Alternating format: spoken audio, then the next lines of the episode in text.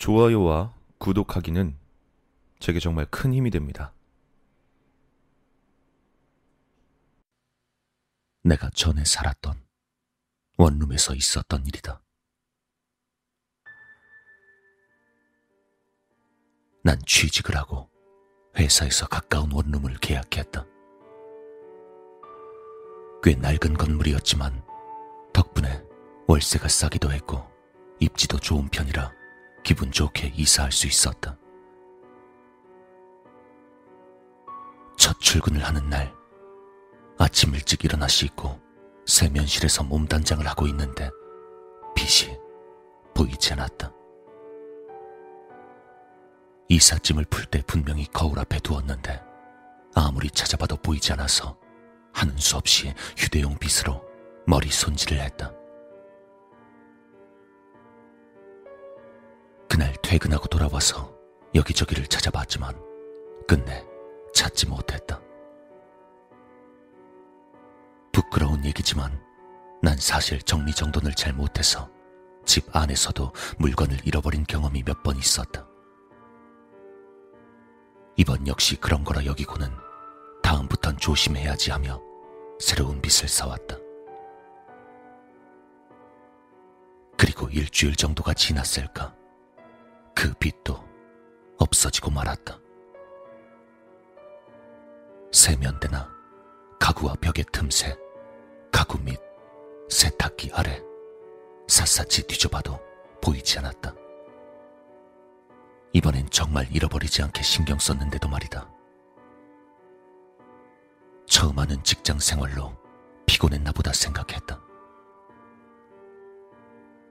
그리고 또새 빚을 사와선 이번엔 전용 바구니까지 준비했고 쓰고 난 다음엔 신경 써서 제자리에 두곤 했다.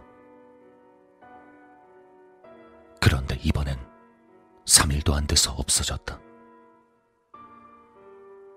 거기다 더 이상한 건 자기 전에 제대로 놓여 있는 걸 확인했었는데 감쪽같이 사라져 있었던 것이다. 그렇다면 빛이 사라진 건 내가 잠든 한밤중이란 이야기인데 혹시 스토커일까? 아니면 내가 목류병이라도 걸린 것일까? 기분이 나빴지만 이 정도로 이사할 순 없을 것 같아서 문단속을 제대로 하기로 했다.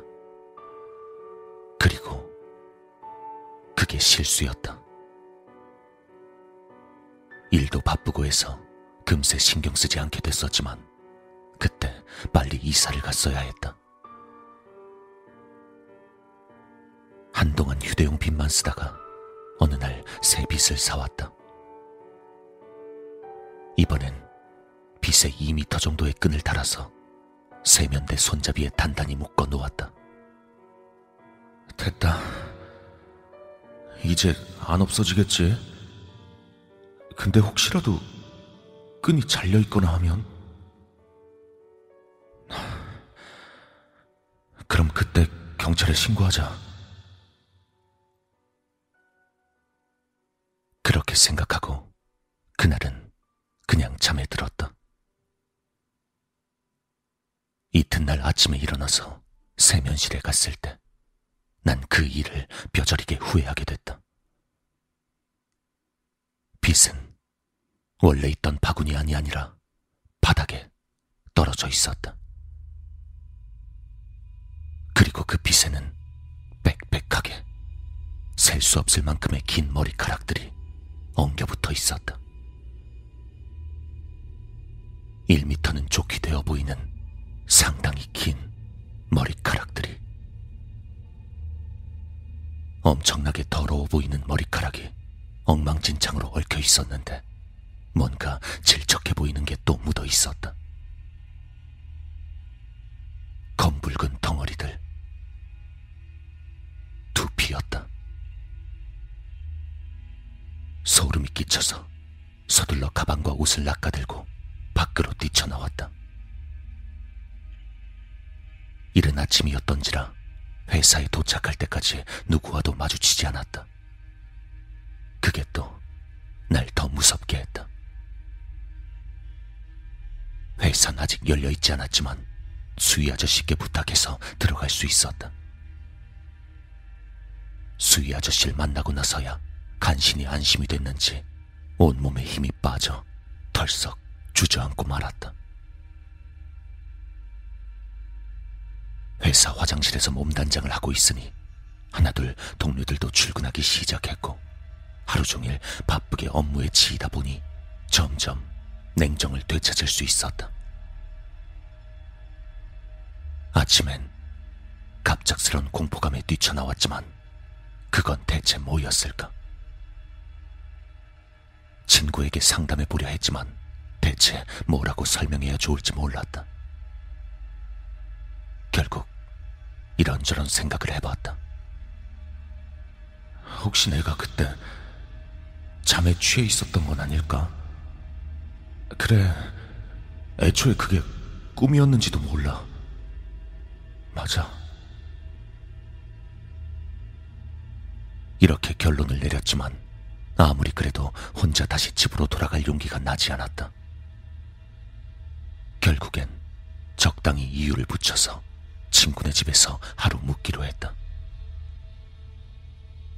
하는 김에 짐을 챙겨야 한다고 함께 우리 집에 들려달라고 부탁하자 친구는 흔쾌히 따라와 주었다.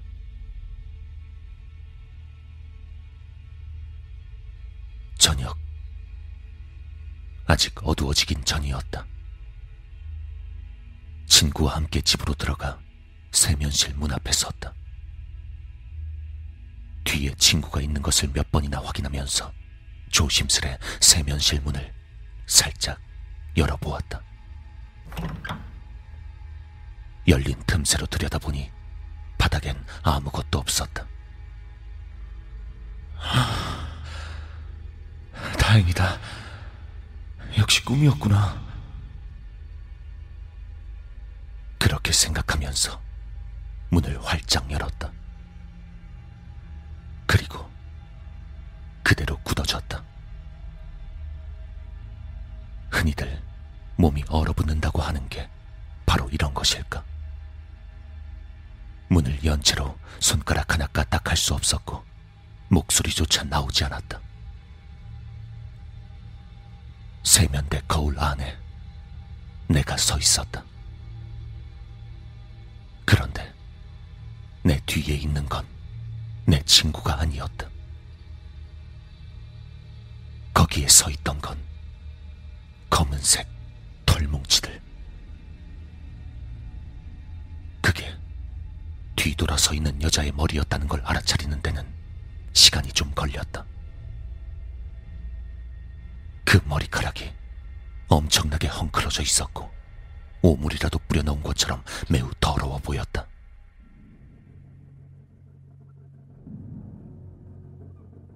산발을 한 머리카락 아래쪽에서 희끄무레한 것이 보이기 시작했다.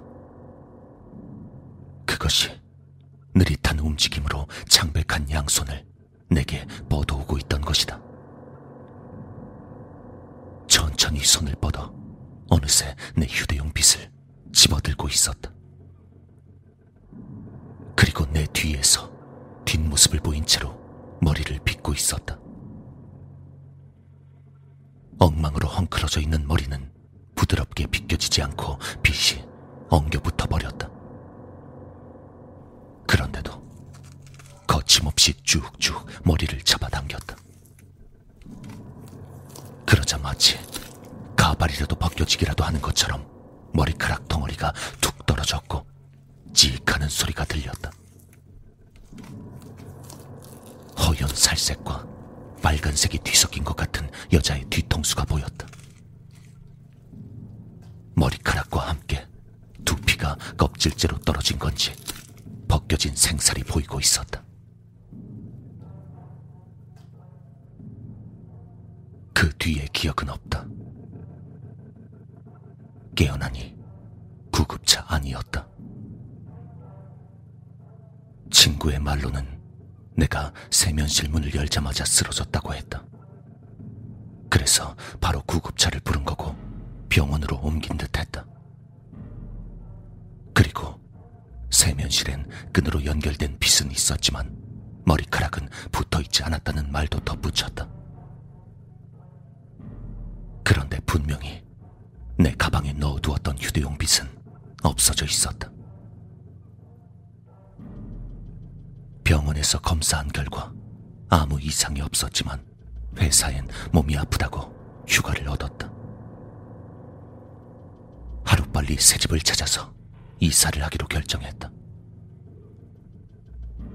집에 있던 짐은 부모님이 옮겨주시기로 해서 나는 두 번 다시 그 집에 가지 않았다.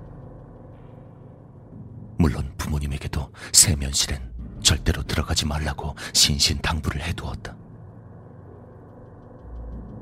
이사 온 지 얼마 되지도 않아 이렇게 갑작스레 이사를 하고 세면실 정리도 전혀 안 한 상태였는데도 집주인은 아무 말도 하지 않았다.